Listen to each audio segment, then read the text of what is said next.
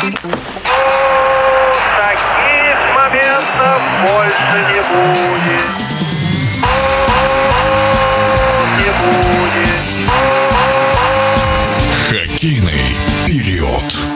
Текущем чемпионате турнирной таблицы КХЛ выглядит не совсем обычно, далеко от лидирующих клубов ЦСКА, Трактор. В прошлом главный тренер молодежной сборной России Сергей Герсонский начал свой обзор сомского авангарда. Там ситуация, конечно, меняется в лучшую сторону. Вопрос один.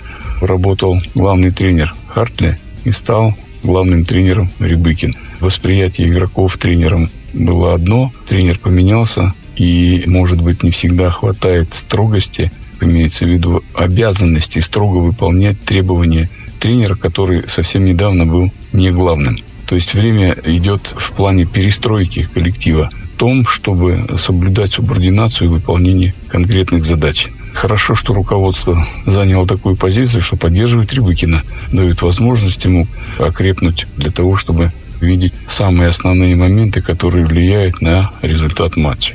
Ну и, конечно, комплектование команды. Большой вопрос связан с тем, что много позиций, которые хотелось бы усиливать. Если говорить по команде ЦСКА, на начальном этапе чемпионата тренеры говорили о том, что игроки все еще находятся под эйфорией побед. Этот период времени закончился. А что теперь говорить? Вопрос возникает.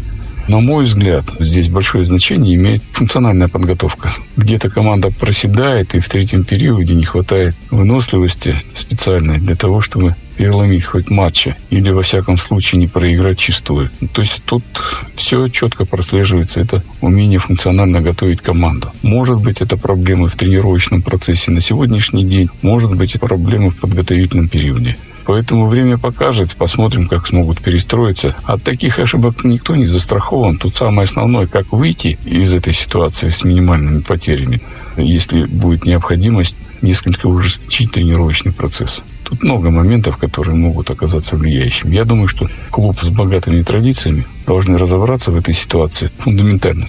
Следующий момент. Если говорить о команде автомобилиста, видимо, и по подбору игроков, да, действительно, Сергей Широков, наверное, как я думаю, является таким хорошим положительным примером, как может игрок повлиять на внутреннюю составляющую коллектива и целеустремленность этого коллектива. Скажем так, это стечение многих обстоятельств, в том числе и приход Сергея Широкова. Я его знаю по работе со сборной, пусть это было непродолжительное время, но то, что игрок самоотверженный полностью, ну и плюс человеческие качества, конечно, у него. Настоящий лидер. И, наверное, команда в подготовке угадала со стартом чемпионата. Тут другой момент возникает. Это умение продолжительный период времени сохранять хорошую спортивную форму. Перейдем к торпедо Нижнему Новгороду. Да, команда отличается. Видел их игру вживую, как они играли в Санкт-Петербурге. Создали множество моментов с реализацией не совсем. СКА свои моменты решила, а Нижний Новгород нет. Но вот игра в пас. Великолепное умение открываться, поддерживать друг друга, но взять на себя ответственность завершающей стадии. Не хватало игроков тот, который действительно может взять и забить гол. Команда, конечно, Нижнего Новгорода понравилась, но тоже с перепадами играет. Не хватает базы, фундаментальной спортивной формы, чтобы уметь две игры выиграть подряд хотя бы. Вот сейчас, в данный момент. Что сделаешь? Они могут эту спортивную форму дальше набрать и за счет игр. Тут вопрос в другом, как правильно выполнить сочетание нагрузок на льду и на земле, и какой направленности выполнить работу. Если по этой теме проблем нет, то тогда, значит, они выровняют эту позицию и будут уже подряд выигрывать несколько игр.